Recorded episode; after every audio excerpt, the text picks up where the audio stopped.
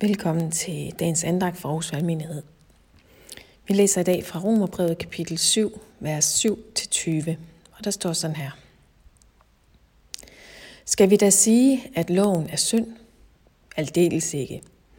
Men synden kom jeg først til at kende gennem loven. Begæret vidste jeg ikke af, før loven sagde, du må ikke begære. Men med budet fik synden et påskud og vagte alt slags begær i mig. For uden lov er synden død. Jeg levede engang uden lov. Men da budet kom, levede, levede synden op, og jeg døde. Budet, som skulle have ført til liv, viste sig at blive min død. For med budet fik synden et påskud og forledte mig og dræbte mig med det. Så er loven da hellig, og budet helligt og retfærdigt og godt. Blev det det gode, da min død? Aldeles ikke. Men det blev synden, for at den kunne fremtræde som synd. Og den brugte det gode til at forvolde min død. For at synden skulle bruge, det, bruge budet, skulle det vise sig at være syndig ud over alle grænser. Vi ved, at loven er af ond. Men jeg er af kød, solgt til at være under synden. For jeg forstår ikke mine handlinger. Det, jeg vil, det gør jeg ikke. Og det, jeg hader, det gør jeg. Men når jeg gør det, jeg ikke vil, giver jeg loven ret i, at den er god. Men så er det ikke længere mig, der handler, men synden, som bor i mig. Jeg ved, at i mig, altså i mit kød, bor der intet godt. Viljen har jeg, men udføre det gode kan jeg ikke. For det gode, som jeg vil, det gør jeg ikke. Men det onde, som jeg ikke vil, det gør jeg. Men når jeg gør det, jeg ikke vil, er det ikke længere mig, der handler, men synden, som bor i mig.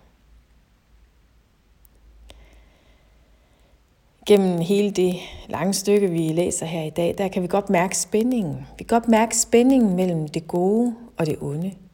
Og vi kommer i kontakt med, hvor svært det er hele tiden at vælge det gode til.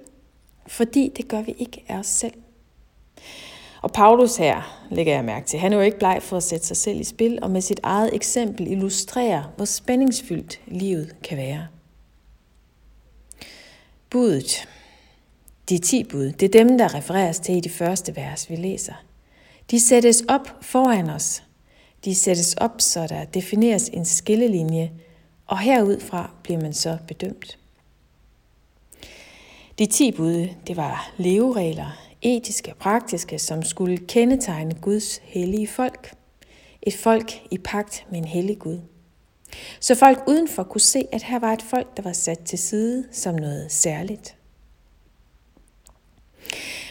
Hvis man nu kører på en vej i et land, man ikke kender, uden skilte, hvordan kan man så vide, hvornår man har krydset en fartgrænse for eksempel?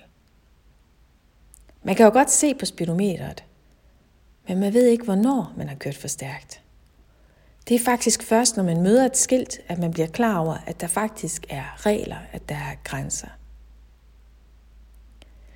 Det er det, Paulus mener, når først når vi ser Guds lov, lærer hans vilje at kende for vores liv. Det er først der, vi kommer i kontakt med, hvor meget vi har brug for Guds nåde, for tilgivelse, for at blive givet en ny start.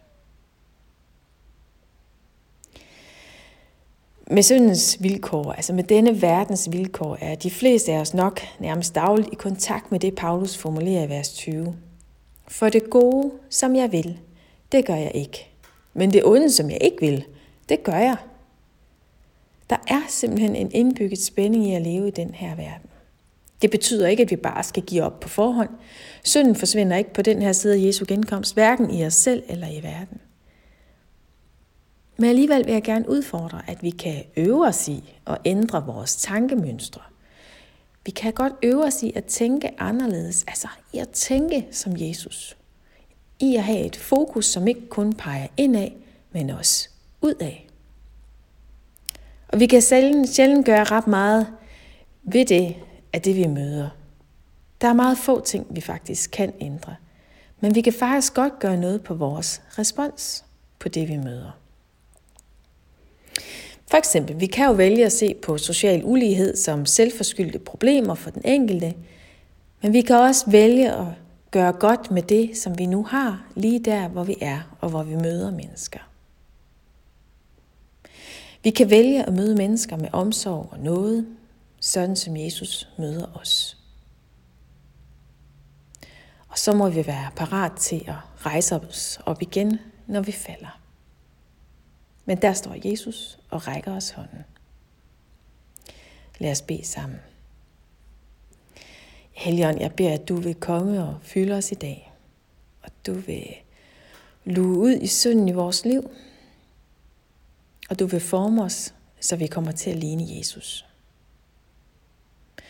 Jesus, vi takker dig for, at du ikke slår hånden af os, men at du rækker os hånden, at du rækker os tilgivelse. Velsign vores dag. Amen.